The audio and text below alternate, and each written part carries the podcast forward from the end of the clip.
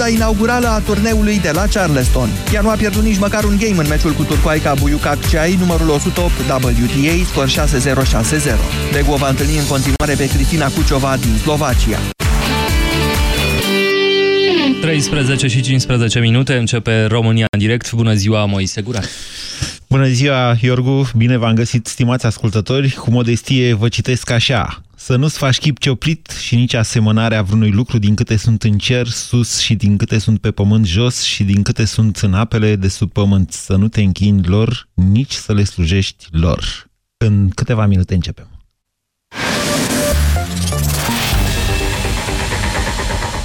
Europa FM, pe aceeași frecvență cu tine. Europa FM. Candidat, da, fișa postului. Încep la 7, trezești ușor fiecare cetățean, zici doar glumele bune, comentezi subiectele zilei și spui tot ce se întâmplă important. Da, da. Ai la tine premii, faci ce știi tu mai bine să câștige. Da, da, da. La ora 10, toată lumea e informată și cu zâmbetul pe buze. S-a înțeles? Șefu, dar pentru asta există deșteptarea. Deșteptarea, de luni până vineri, de la 7 fix, cu Vlad Petreanu și George Zafiu, la Europa FM. Scuipi sânge în timpul periajului dentar, poți fi deja pe drumul către ceva mult mai grav. Urmează stațiile: respirație urât-mirositoare, retracție gingivală. Destinația finală: pierderea dinților. Dacă scuipi sânge atunci când te speli pe dinți, este posibil să suferi de afecțiune gingivală. Folosește pasta de dinți Parodontax și lasă sângerările gingivale în urmă. Luna aceasta caută ofertele speciale Parodontax în marile magazine și în farmacii. Parodontax ajută la oprirea și prevenirea sângerărilor gingivale. Rubrica de sănătate. Astăzi discutăm despre căderea părului. Părul este unul dintre cele mai importante atribute ale femeilor. De aceea, lipsa acestuia este o problemă mai gravă pentru femei decât pentru bărbați. Vorbim despre acest subiect cu doamna dr. Iulia Panțuru. Într-adevăr, căderea părului afectează aproape 30% dintre femei, începând de la pubertate. Din ce cauză apare această situație? Există vari motive: schimbări hormonale, stres, anemie sau administrarea de medicamente. Și ce pot face doamnele în acest caz? Eu recomand pacientelor mele Parusan. Parusan este un preparat ce se aplică local, iar studiile au confirmat că folosirea frecventă a acestuia reduce cu 30% căderea părului și accelerează creșterea firelor noi de păr. Vă mulțumim pentru informații! Parusan, tratamentul complex pentru păr. Aici aveți chitanța și voucherul dumneavoastră. Plătește cu orice card Visa la Kaufland sau în benzinăriile Mol și primești garantat un voucher cu super oferte la oricare dintre partenerii campaniei: C&A, Cinema City, Douglas, KFC, HelpNet, Philips și Vola.ro. Plătește contactless și primești 2 vouchere. Visa, oriunde vrei să fii. Fiecare dintre noi poate suferi de cârcei. Anti Cârcel în cutia albastră de la farmacie poate ajuta. Grație ingredientelor atent selecționate, Anti Cârcel contribuie la funcționarea normală a sistemului muscular. Anti Cârcel spune stop cârceilor. Acesta este un supliment alimentar. Citiți cu atenție prospectul. Mai zi-mi odată, șef. Bine. De la capăt luăm un baghet franțuzesc. Adaug o friptură de curcan, un, doi castraveți în oțet, salat verde, sos maionez, fromaj Grana Padano, plus sos tandoori. Trez exotic. Ai notat tot? Sună bine, nu? Da, șef. Sunt șef Samuel și te aștept la OMV să încerce noile rețete create de mine. Spre exemplu, baghet tandoori cu friptură de curcan. Bon appetit! OMV. We care more. Aerul pe care îl respirăm nu este tocmai curat. Apa de multe ori este impură. Alimentația uneori necorespunzătoare. Toate aceste lucruri duc la acumularea toxinelor în corp. Stop Toxin. Corpul tău are nevoie de curățenia de primăvară. Elimină toxinele natural. Stop Toxin. Caută promoțiile în farmacii. Acesta este un supliment alimentar. Rubrica de sănătate. Odată cu înaintarea în vârstă, vederea noastră slăbește și are nevoie de ajutor suplimentar, deoarece pata galbenă, responsabilă de calitatea vederii, își pierde din proprietăți. Eu recomand Vedixin. Vedixin este un preparat cu o compoziție unică formată din elemente ce ajută la îmbunătățirea vederii și este îmbogățit cu luteină, componentă naturală a petei galbene. Vedixin, pentru vedere optimă. Acesta este un supliment alimentar. Citiți cu atenție prospectul.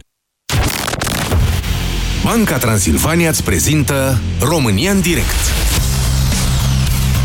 cu Moise Guran la Europa FM. Da, bună ziua și bine v-am găsit. Așadar, porunca a doua spune să nu-ți faci chip cioplit referindu-se în mod evident la vremurile imemoriale în care Moise se urca pe munte să vorbească cu Dumnezeu, la a nu crede în idoli, a nu face din ceea ce ne înconjoară un soi de idolatrie. S-a strânit oarecare controversă legată de uriașul clopot de 20 de tone sau 25 de tone și 500.000 de euro, ce a fost turnat la Innsbruck, cel mai mare de la Catedrala Mântuirii Neamului, și care se va auzi pe câțiva kilometri în jurul catedralei când o face Bing Bang. Asta fiind o dezbatere în sine, urmează să vedem pe câți kilometri se va auzi clopotul Catedralei Mântuirii Neamului, dar controversa a apărut legată de faptul că bustul Patriarhului Daniel, în basorelief, este gravat pe acest clopot. Doar ca să vă imaginați așa cât e de mare, bustul în sine este mai mare decât înălțimea unui om. Atât e de mare clopotul respectiv. Sigur că acum dezbaterea pornește, sau esența dezbaterii este despre trufie. Patriarhul Daniel fiind în viață, nu știu dacă după regulile bisericești se consideră a fi ctitor un patriarh care în esență este un slujitor umil al Domnului. Ceea ce vreau să dezbatem astăzi însă, având în vedere religiozitatea cunoscută a poporului român, este dacă conducătorul Bisericii Ortodoxe dă în felul acesta un exemplu bun sau nu poporului pe care îl păstorește. Trufia și puterea fiind, știm cu toții, de fapt, niște slăbiciuni de care oamenii mai degrabă se încurcă decât se ajută în viață. Aceasta este dezbaterea de azi. Pe de altă parte, așa cum vă spuneam până la urmă, cum vă spuneam în intervenția cu Ciprian Dinu, este plină până la urmă de trufie lumea în care trăim. Ea e folosită și ca mijloace de comunicare. Eu am fața mea pe Facebook, toți avem pozele noastre pe Facebook. Până la urmă, dacă biserica comunică printr-un clopot, iar patriarhul și-a pus acolo fața, care e problema? 0372069599 este numărul de telefon la care vă invit să sunați în acest moment pentru a intra împreună în dezbatere. Bună ziua, Ionuț! Bună ziua, Moise! Vă ascultăm! Da, mi se pare destul de reprezentativ gestul patriarhului pentru generația lui sau pentru biserica noastră sau pentru oamenii care o conduc. De ce spuneți asta? Chiar o lumea să fie altfel, pentru că oricum față de ceea ce se întâmplă altă lume sau o lumea noastră sau companiilor sau ei promovează mult mai târziu ca și conducătorii, adică ei ajung șefii ai bisericii pe la 70 ceva de ani și sunt oarecum decalați ca și generații față de noi ceilalți sau față de restul lumii normale, aș putea să zic. Patriarhul Daniel e unul dintre cei mai tineri patriarhi ai bisericii pe care a avut vreodată Biserica Ortodoxă. Dar ceea ce vreți să spuneți este că nu ține pasul cu modernitatea și că, deci, sau ce? Nici pe departe. Și asta niciunul dintre ei nu reușesc decât din cei mai tineri. Vă reamintesc faptul că Biserica Ortodoxă are trust de presă, are radio, are televiziune. Cred că are și prezență pe Facebook, nu știu sigur, n-am verificat acest aspect. Dar, sigur, este și în media online. Deci, nu știu dacă are legătură cu dezbaterea de astăzi. Întrebarea e asta, dacă e potrivită sau nu această alegere de a pune acolo un basorelief cu bustul patriarhului Daniel. Față de ce consideră o biserică așa, trebuie să fie, nu mi se pare potrivit. Pentru că? Pentru că mi se pare că ar trebui să reprezinte mai mult comunitatea, dăruirea sau alte valori ale noastre, ale oamenilor, sau alte valori ale noastre, ale creștinilor. Biserica Ortodoxă are pretenția de a reprezenta și istoria noastră. Până la urmă, ce e rău ca patriarhul să-și lase o urmă în istorie, la fel ca predecesorii săi? Asta și spun. După valorile mele ar putea să-și lase altfel urma în istorie. Față de niște acțiuni, față de nu neapărat că a clădit. Este un lucru extraordinar că se clădește această construcție foarte mare. Păcat e că nu se construiesc și altele pe lângă ea. Eu nu consider un lucru rău că se face o catedrală foarte mare, sau că are un globus foarte mare, mi se pare un lucru extraordinar. Ideea mi se pare că nu ar trebui lăsate altele, mai mici. Interesant cum puneți dumneavoastră problema, Ionuț. Mie mi se pare că, de fapt, dezbaterea este și astăzi aceeași cu cea pe care am avut-o dacă ar fi fost mai... dacă Dumnezeu iubește lemnul și spațiile mici. Bună ziua, Nicolae! Salut, Moise, salut! Vă ascultăm, să vorbiți mai tare un pic. Ok, consider că, practic, patriarhul se poartă exact ca un rockstar, deci nu e nicio diferență ce face un vedetă de muzică rock cu ce face el acum, practic. Într-adevăr, ca să ai zis mai devreme la colegul că vrea să lase ceva în urmă sau că poți să faci ceva pentru biserică. Da, poți să faci. Poți să modernizezi biserica, poți să nu mai fie așa de arogant, atât de, cum să zic eu, exact imaginea asta bisericii nu cred că se schimbă cu clopot, cum fac ei acum. Deci mea, o femeie vârstă care e credincioasă, care merge fiecare duminică la biserică, o văzut știrea și o zis, asta ne mai lipsea nouă, asta ne mai lipsea nouă. Clopotul, deci, sau faptul că există chipul patriarhului, bustul patriarhului, de fapt, pe clopotul respectiv? Deci, faptul că ei, practic, se prezintă ca niște, cum să zic eu, ca niște vedete, pentru că au ajuns la un nivel de, nu numai prin bustul de pe clopot, în tot felul lor, în felul în care se poartă, în felul în care, în opulența mașinilor, în straiele lor, practic. Acum, cine cunoaște un pic și cine le știe, dogma, eu vă zic sincer, sunt tot mai puțin credincios, adică din an în pas și nici atunci. Stați, să nu confundați religiozitatea cu credința. Da, nu-i tot una. Deci, v-am spus, sunt tot mai puțin credincios. N-am spus-o eu. Sunt tot mai puțin, dar nici religia și nici credința. Deci, practic, se îndepărtez de ele când vezi sistemul ăsta și felul în care biserica, practic, alege să-și facă și să-și ducă mai departe acțiunile. Și bustul ăsta, practic, e un clopot care... Acum, biserica din câte, probabil, mă contrazic, poate nu, știu că se finanțează la foarte puțin, dar se finanțează într-o oarecare măsură din bugetul statului. Este neclar și în ziua de astăzi, vă mulțumesc, Nicolae, este neclar și în ziua de astăzi exact cu cât se finanțează biserica din bugetul statului, deși există niște transferuri care sunt la vedere, există și alte transferuri prin bugetele locale pe care nimeni niciodată n-a reușit să le identifice exact, să le adune și să zică într-un an de zile cu atât s-a finanțat biserica, inclusiv donațiile astea pe care le face primăria capitalei. Sunt și alte donații pe care le fac alte primării din țară, sigur, pentru biserici mai mici sau pentru evenimente cu caracter religios. De la transportul, vă dau un exemplu, transportul enoriașilor la Sfânta Parascheva din orașul Voluntari până la Sfânta Parascheva. Acestea sunt cheltuieli publice în același timp. Vă mulțumesc. 0372069599. Bebe, bună ziua! Alo, Bebe? Nu? Se pare că Bebe n-a vrut să vorbească cu noi. Dacă vă răzgândiți, nu e nicio problemă. Liviu, bună ziua! Bună, Moise! Dacă am probleme cu telefoanele, iarăși nu o să înțeleg și asta, vă ascultăm, Liviu. Dați încet. Da. Moise, ne spune chiar Mântuitorul, sau le spune Mântuitorul, vai vouă, cărturari și farisei fățarnici, sunteți ca mormintele văruite pe din afară și pe interior pline de oseminte de necurăție. Dar nu se referea la preoții creștini? Da. Nu se referea, dar este foarte, foarte clară chestia.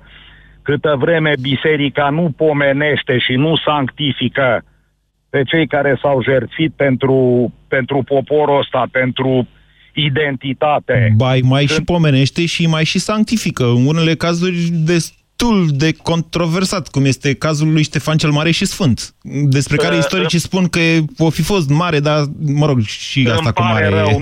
Dar Sfânt nici pentru greu. Mine n-avea mare legătură cu sfințenia. Eu vorbesc de ăștia mai recenți, de cei care au murit în închisori. Ălea sunt icoanele vii ale poporului. Ce vă deranjează mai exact și mai concret? Mă deranjează că părerea mea este că Dumnezeu preferă lemnul și spațiile mici. Ok. Deci nu cred că megalomania și dita mai edificiu da, bun, va fi o chestie frumoasă, reprezentativă, dar doar spoială, doar suprafață. Vă mulțumesc pentru telefon, Liviu. Nu-i esență. Esență. 0372069599. Vă reamintesc acelora dintre dumneavoastră nu știți că, potrivit propriilor raportori, Biserica Ortodoxă din România este totuși cel mai mare donator. Donator în sensul de miluitor din România, care face fapte bune, donează, are grijă de copii, de bătrâni. Bună ziua, Alex! Bună! Vă ascultăm! Bună, Moise. Ultima mea precizare e în întâmpinarea cuiva care ar vrea să spună de banii respectivi mai bine ar fi îngrijit niște orfani sau ceva de felul ăsta. Da. Nu știu unde dorești să duci discuția, dacă vrei să o țin în sfera religioasă sau într-o sferă tehnică. Mai degrabă morală. Să vă spun sincer că mă... De ce? Pentru că biserica are o mare influență asupra societății noastre. Ne place sau nu să recunoaștem asta, spre deosebire chiar de alte societăți, mai mult sau mai puțin occidentale, în România o bună parte a populației nu are o altă formă de manifestare culturală decât religia, spirituală. Asta este realitatea țării noastre. Influența asta se manifestă, bineînțeles, și în modul în care ne purtăm fiecare, indiferent că mai circulă câte o vorbă de tipul să faci ce zice popa, nu ce face popa. A? Și atunci... Da. Da, sunt de acord, sunt de acord. Da, ce vreau să spun eu așa mai scurt. Dacă ținem discuția în sfera meritocratică, să zicem așa, să privim rolul cum zice, prea fericitului Daniel pentru religie, mai exact pentru ortodoxism și ce reprezintă religia în România, așa, putem spune că da, merită să își aibă imaginea și tot ce mai vrea el. Vreți să spuneți că e un bun manager și cu asta sunt perfect de acord. E un foarte bun manager. Trebuie să privim imaginea de ansamblu, nu doar în România, ci și în restul lumii. Așa. Știm cu toții că populația planetei inevitabil devine tot mai inteligentă, să zicem așa. Mie mi se pare că e din contră. Tehnologia informației, să zicem, ajută oamenii să depășească anumite limite care, să zicem, în trecut erau impuse. În același timp, aceeași tehnologie le oferă iluzia cunoașterii de cele mai multe ori și îi face chiar mai proști. Ce vreau să spun eu? Că religia se află într-un declin al existenței sale. Nu sunt sigur de asta. Nu sunt sigur de asta. Păi, dar, uitați-vă, la țările dezvoltate, e vorba de câți atei avem, cât la sută din populație devine atee de la un an la altul. În fine, în România, prin, cum am zis, talentul managerial al domnului Daniel, așa, avem, nu știu, suntem probabil cei mai credincioși din lume și Europa. Deci își merită pe bună dreptate imaginea pe acel Să știți că eu nu cred foarte mult în statisticile alea. Adică există niște forme de agnosticism, le zice, în care oamenii se duc, adică ei se manifestează religios prin tăierea mielului, că toți se apropie, sau tăierea porcului de Crăciun, prin 2 sau 1 vizite pe an la biserică și sunt ortodoxi mai mult cu numele. Asta e o formă mai degrabă, nu e de ateism categoric. Asta e aspectul tradițional, e folclor, e vorba de obiceiuri preluate de la părinți, care de cele mai multe ori oamenii habar nu au de ce le fac. Alex, încercați să spuneți că de fapt influența bisericii nu e atât de mare pe cât și că deci nu contează faptul că și-a pus patriarhul fața pe clopot sau... Care nu, eu sunt de acord că nu sunt de acord că și-a pus imaginea. Eu sunt de acord că își merită imaginea. Nu sunt de acord că și-au luat un clopot atât de mare. Nu sunt de acord că există o investiție atât de inoportună într-o țară atât de lovită de dezastre și vorbim aici de foarte multe chestii. Nu sunt de acord că bine, până la urmă, orice discuție aud la tine se ajunge la educație. Da, la educație. Eu zic că oamenii nu sunt destul de bine educați, nu știu cum să se revolte. Inclusiv enoriașii, cei care cotizează la biserică, sunt 100% sigur că nu sunt convinși că aveau nevoie de un clopot de atâția bani sau de o catedrală chiar așa de mare, cu chiar atât de mulți bani, în condițiile în care copiilor, îți vai de capul lor. Și dumneavoastră puneți problema unei oportunități mai degrabă economice. Să știți că și aici... De gestionarea banului. Păi, da. Să vă zic o chestie. Da. Am întâlnit zilele trecute un alt prelat, să zicem. Așa. Și vorbeam cu dânsul de abilitățile unor persoane de a influența alte persoane. Și vorbeam de oamenii care sunt traineri, sunt mentori, bine, care o fac contra cost. Așa. Și spunea dânsul, da, ăștia ne-au cam mâncat pâinea sau ceva de genul. Și da, pe bună dreptate, am zis, domnule, nu sunteți de acord. Gândiți-vă că oamenii au semnat un contract cu ei, da. Primiți bani sau ce să primești bani sau cum o fi contractul, dar își îndeplinesc scopul, au un scop de la bun început. Nu sunt 100% de acord cu dumneavoastră și vă atrag atenția, Alex, că în altele fețe bisericești nu sunt neapărat lipsite de simțul umorului. Adică s-ar putea să fi glumit totuși fața bisericească la care vă referiți. Sigur, bine, eu nu cred nici în genul acesta de training, de leadership, de cum să... E o discuție interesantă deja, mi se pare mie. Ce spuneți, Bogdan? Bună ziua! Salut, Moise! Vă ascultăm! Haideți să vă spun o păsanie personală. Sunt din Mioveni și la noi în Mioveni s-a construit o megalomanie de catedrală începută după Revoluție. Este aproape finalizată. Da. Este foarte frumoasă, ne mândrim cu ea, toate bune frumoase. Păi și de atunci de ce a zis că e megalomanie? Pentru că este. La o dezbatere publică de anul trecut în care se discuta investițiile bugetului local, am considerat că mi se pare de bun simț să semnalez faptul că la acea construcție nu există, de exemplu, o rampă de acces pentru persoane cu handicap locomotor. În condiții în care în oraș sunt și persoane care au handicap locomotor.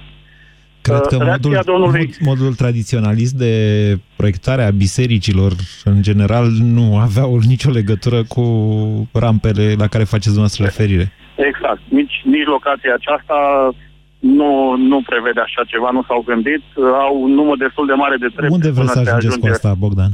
Păi vreau să ajung la următoarea idee. Faptul că primarul din localitatea noastră a rămas foarte surprins de faptul că în desele întâlniri cu preoții de la acea catedrală, în care îi întreabă ce nevoie au, ce necesități au, pentru ce anume să mai aloce bani, n-a auzit de o asemenea necesitate. Hai să revenim cumva la dezbaterea noastră cu clopotul și chipul Patriarhului Daniel.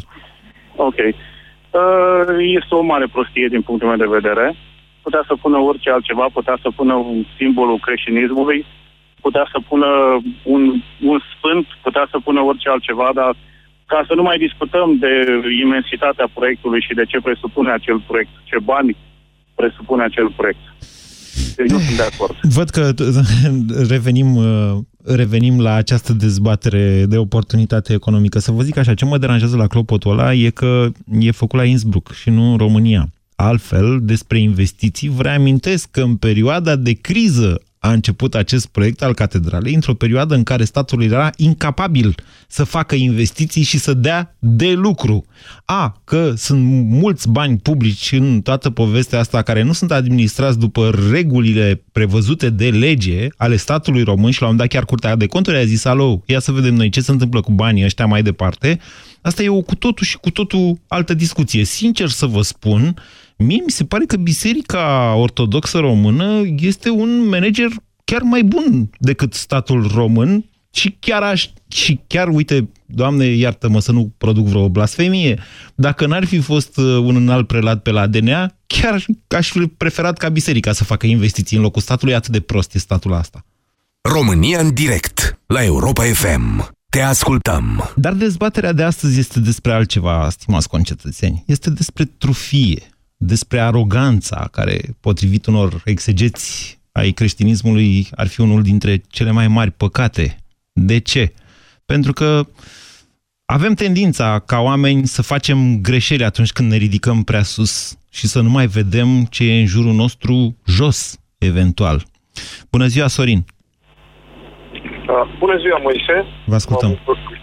Am intrat în direct. Ceea ce privește tipul preasfințitului pe acel popor. Eu nu sunt de acord cu acest aspect pentru că, în primul rând, nu se respectă normele bisericești care stabilesc la un moment dat faptul că nu ai voie să faci cioclit sau nu e corect să faci cioclit, nu există astfel de norme bisericești. Aceasta este o dezbatere. Corect, este o dezbatere, dar în principiu tu nu respecti o chestie pe care o propovăduiești făcând acest lucru. Dezbaterea asta, să știți, este veche de vreo 1300 de ani, cam așa. Undeva prin secolele 7-8 a existat un curent numit iconoclast. S-au făcut și războaie din cauza lor.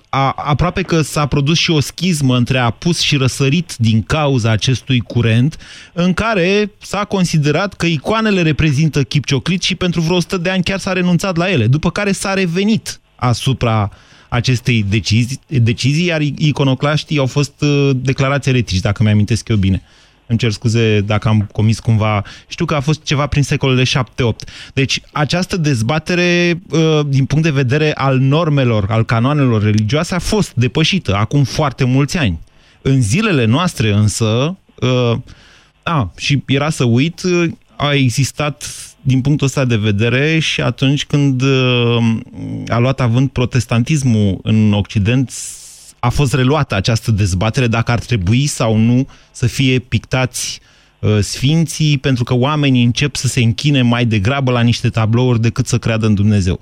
Deci, din punct de vedere al normelor, nu cred că interzice ceva, vreo normă religioasă, dar nu sunt un mare expert în asta, Patriarhului Daniel să-și pună bustul pe marele clopot al catedralei. Apropo, sunt 6 clopote, acesta este cel mai mare dintre toate.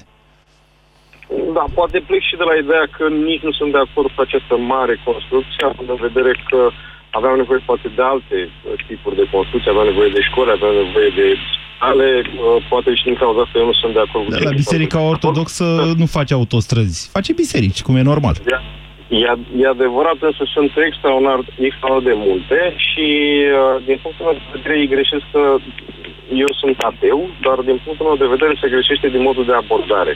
Întâmplător am ajuns la un moment dat în Iași, la o mănăstire, la cetățuia și fiind acolo cu părinții, mama mi-a spus, hai să mergi să te împărtășești sau să te spovedești, nu știu ce se întâmplă.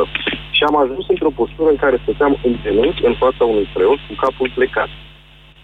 Se pare că nu puteam să mă uit direct în ochii preotului respectiv și trebuia să stau în genunchi și să stau cu capul plecat. Modalitatea asta de abordare a relației dintre fetele bisericești și noi, cei de rând, mi se pare că nu este normală și nu este corect. Stați așa să ne înțelegem asupra unor lucruri. Ori sunteți ateu, ori sunteți credincios. Sunt ateu, însă am făcut-o pentru părinții mei, pentru mama. Deci v-ați prefăcut puțin credincios, ca să zic așa. M-am prefăcut credincios, așa. Dar am constatat că abordarea presupunea ca eu să stau într-o poziție umilă. Da, umilă. Corect.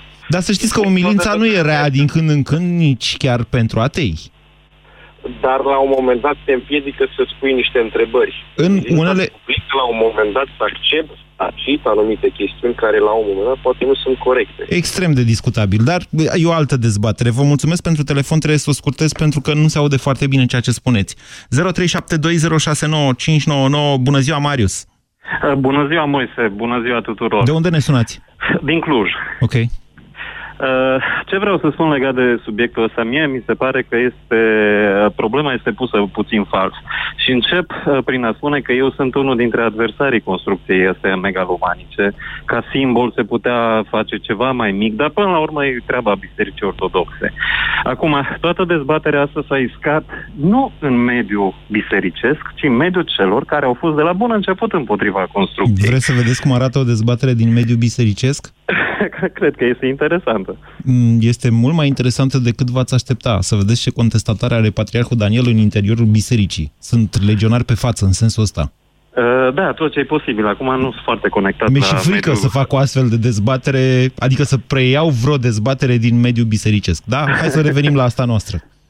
la asta noastră. Așa că în momentul în care biserica este deja construită, trebuie dotată cu niște clopote, nu? Da. Ei, nu se putea la o talangă de la oaie să fie pusă în clopotnița Catedralei Mântuirii Neamului, numai ca să zicem că nu punem clopotul cel mai mare. Ei, de la o talangă până la o talangă de 500.000 de euro e totuși o distanță foarte mare. Este o distanță foarte mare. Apoi mai e, ai dreptate, nu știm care sunt canoanele bisericii legate de ctictorii.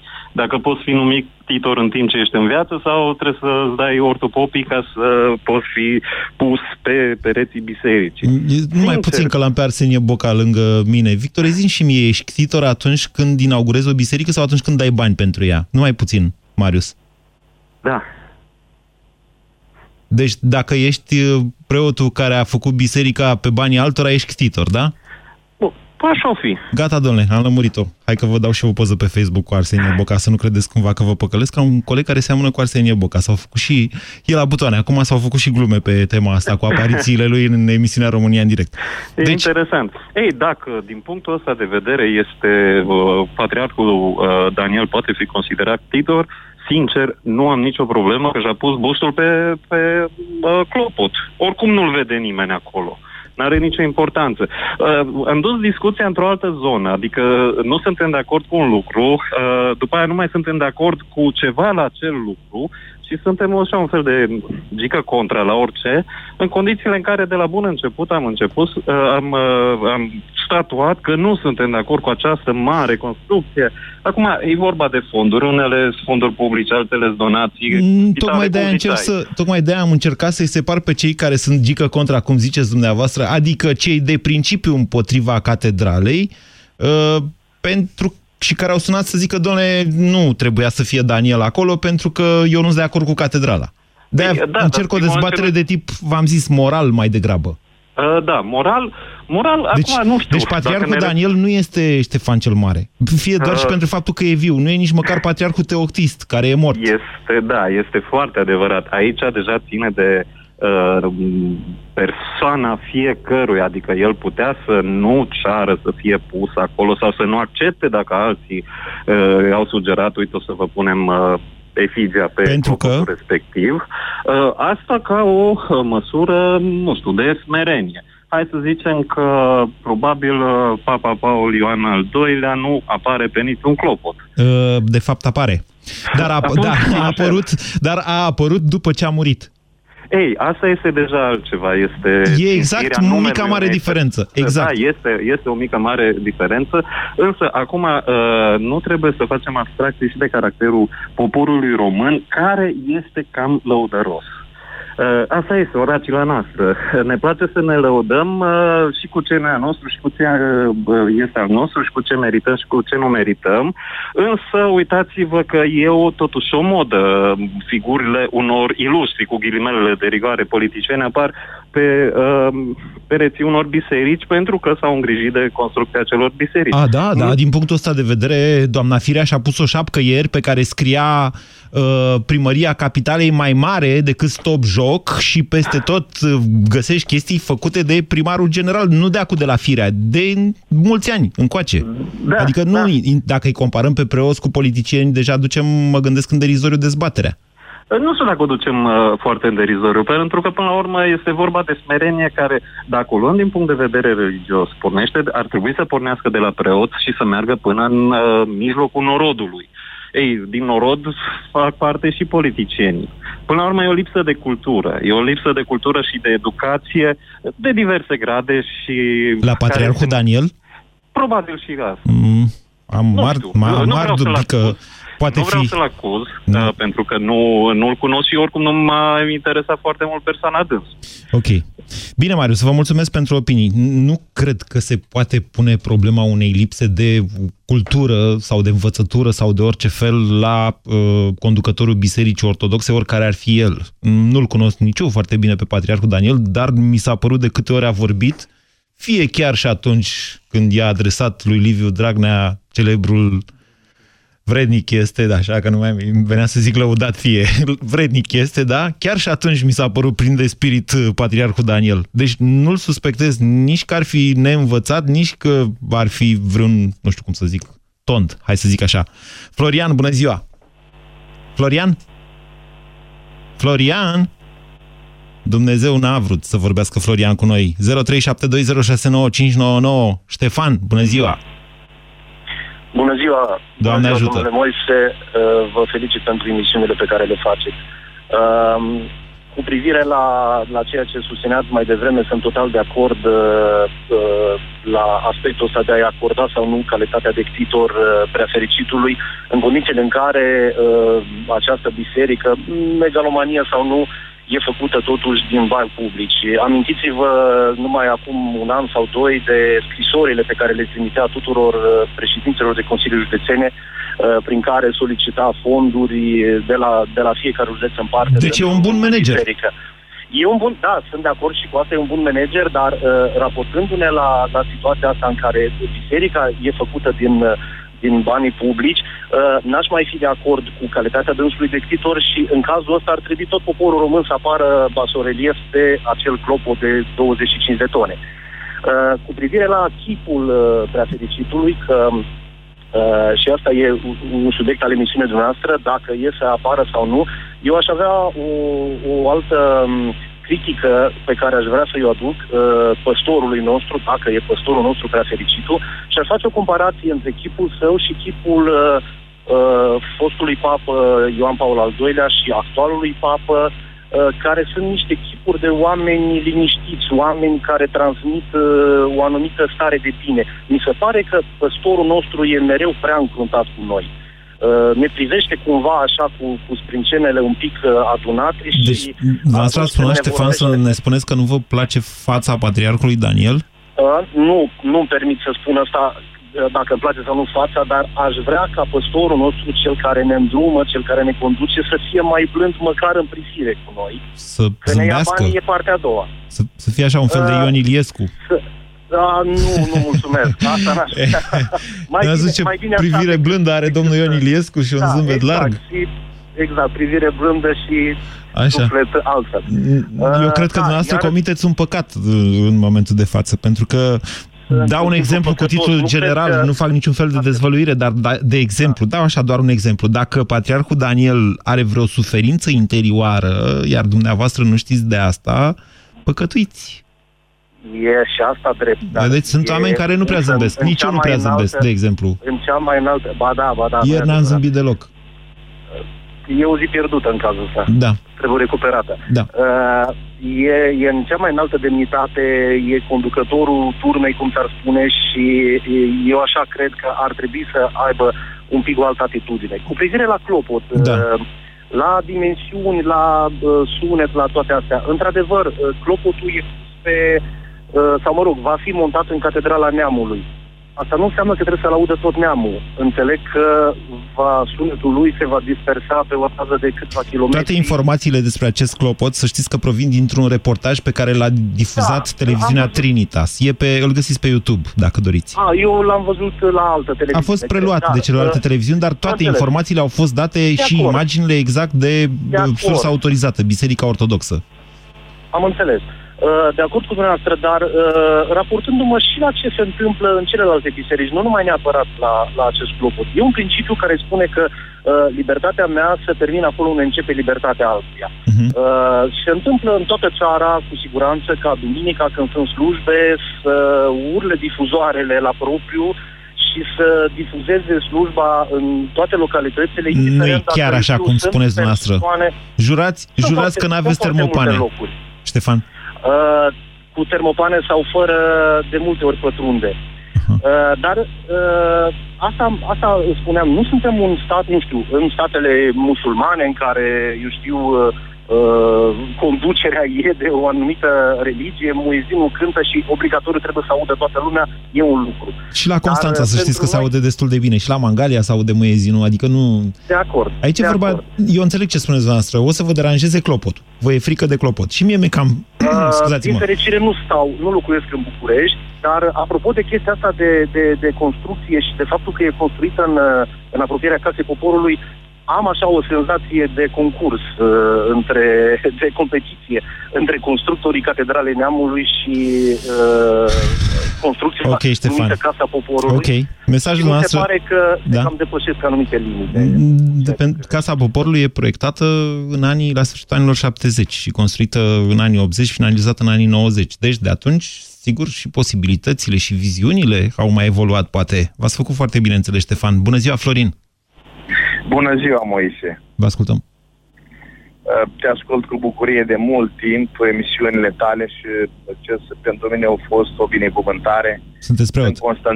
Sunt constanțean, dar trăiesc în regiunea Cernăuți, în Ucraina, de mai bine de 14 ani. Okay. Și te ascult de dincolo, după graniță. Ce vreau să spun, ne uităm la titlurile pe care unii slujitori ai lui Dumnezeu și le dau și ne uităm prea fericitul. Ca un cititor al Bibliei, mă uit la Sfântul Apostol Pavel, Sfântul Apostol Petru, în toate epistolele care le spune și le scrie, spune robul lui Hristos, adică sclavul, dacă veți, tradus în limba noastră.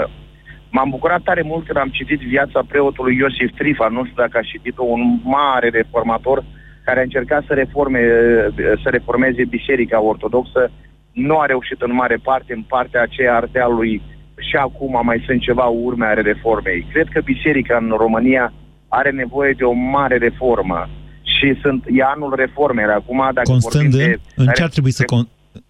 în ce ar consta această reformă? Păi reforma să ne întoarcem cu adevărat la fundamentele creștinismului. Să ne întoarcem cu adevărat la ceea ce spune Mântuitorul. Nu ne trebuie multă școală să citim Evangheliile și să vedem cum a spus Mântuitorul să trăim. Nu ne trebuie doctorate, masterate, deși în ziua de astăzi sunt și acestea în teologie. Cred că am complicat-o. Dacă acum aici să vă dau un exemplu și nu vreau să judec, nici eu nu sunt judecător, nici dumneavoastră, ne uităm la politicienii noștri, da? Și nu dau nume, unul dintre președintele unul dintre camere este la 5-a soție logodit, însurat, da? Legal? Din punct de vedere moral da, păi da, cu acte. Da, nu știu dacă la biserică. Dacă omul când se îndrăgostește se însoară pe bune, adică... Da, sunt de acord cu dumneavoastră. Le onorează pe doamnele alea, nu... Da, eu știu care e treaba. Moral, creștinismul spune că asta e... El, dacă el a fost imoral... Stați așa. De nu, pe bune. Se termină emisiunea. Spuneți-mi și mie ce aveți cu clopotul și cu părintele, dar repede. Da, ce să am? Totdeauna Domnul Iisus rămân la Biblie. Domnul Iisus dă o pildă și dă o pildă a unui sclav, a unui rob, că se purta atunci, și spune așa, vine robul, face toată treaba și stăpânul îmi spune, stai jos la masă și mănâncă. Nu, zice, hrănește-mă, dă mie să mănânc pentru că ești robul meu. Și după aceea spune Domnul Iisus, zice, ați văzut cum face robul ăla. Tot așa să spuneți și voi, care vă numiți slujitori, după ce ați făcut un lucru, să zicem o biserică sau altceva, n-am făcut decât ce trebuia să facă un rob nevrednic, nici de cum să ne punem chipul pe undeva, sau să facem o... Vă mulțumesc. Emisiunea, spațiul alocat emisiunea, l-am depășit cu mult, o să mă spânzure colegii de la știri. Cu modestie vă mulțumesc pentru această emisiune. Fiecare trage concluziile pe cont propriu, ca să spun așa.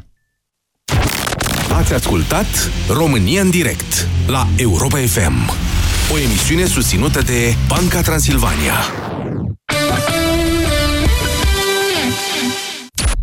Testează-ți limitele în cel mai deștept concurs radio.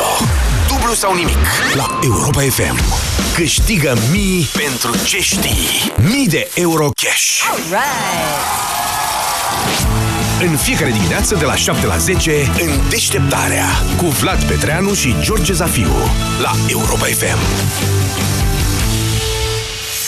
Un studiu arată că bărbații se uită prima dată la ochii unei femei, apoi la picioare. Pentru ochi ai machiaj, dar pentru picioare ce folosești? Uractiv Trend combate retenția de apă și îți redă încrederea în tine. Pe orice femeie frumoasă, picioarele o scot în evidență. Tu cum îți îngrijești picioarele? Uractiv Trend și ai picioare suple din nou. Caută promoțiile în farmacii. Acesta este un supliment alimentar. Peste 80 de familii produc 5.000 de tone de legume pentru prima cooperativă agricolă fondată de un retailer. Carrefour lansează Cooperativa Agricolă Carrefour Vărăști, un proiect care aduce mai aproape producătorii agricoli cu experiență și oamenii care apreciază produsele românești, produse de calitate cu super gust și la prețuri avantajoase. Fii și tu parte din acest proiect și cumpără legume proaspete și gustoase, provenite de la Cooperativa Agricolă Carrefour Vărăști. Împreună creștem pentru tine. Între 30 martie și 5 aprilie ai salată verde România la 1,79 lei. Carrefour, pentru o viață mai bună. Mai zi-mi odată, șef. Oui, oui, iei bagheta cu cereal. Apoi, așezi tout de suite felie proaspăt de mozzarella, castraveți, roșii, salad verde, la sos pesto și oțet balsamic. Sună bine, nu? Da, șef. Sunt chef Samuel și te aștept la OMV să încerci noile rețete create de mine. Spre exemplu, baguette caprese cu mozzarella și roșii. Bon appétit! OMV. We care more. Da, vă rog, lăsați-l în curte. Ajung și eu imediat. E Tony acasă. Bună seara, domnul Tony! Fan Curier prezintă O zi obișnuită.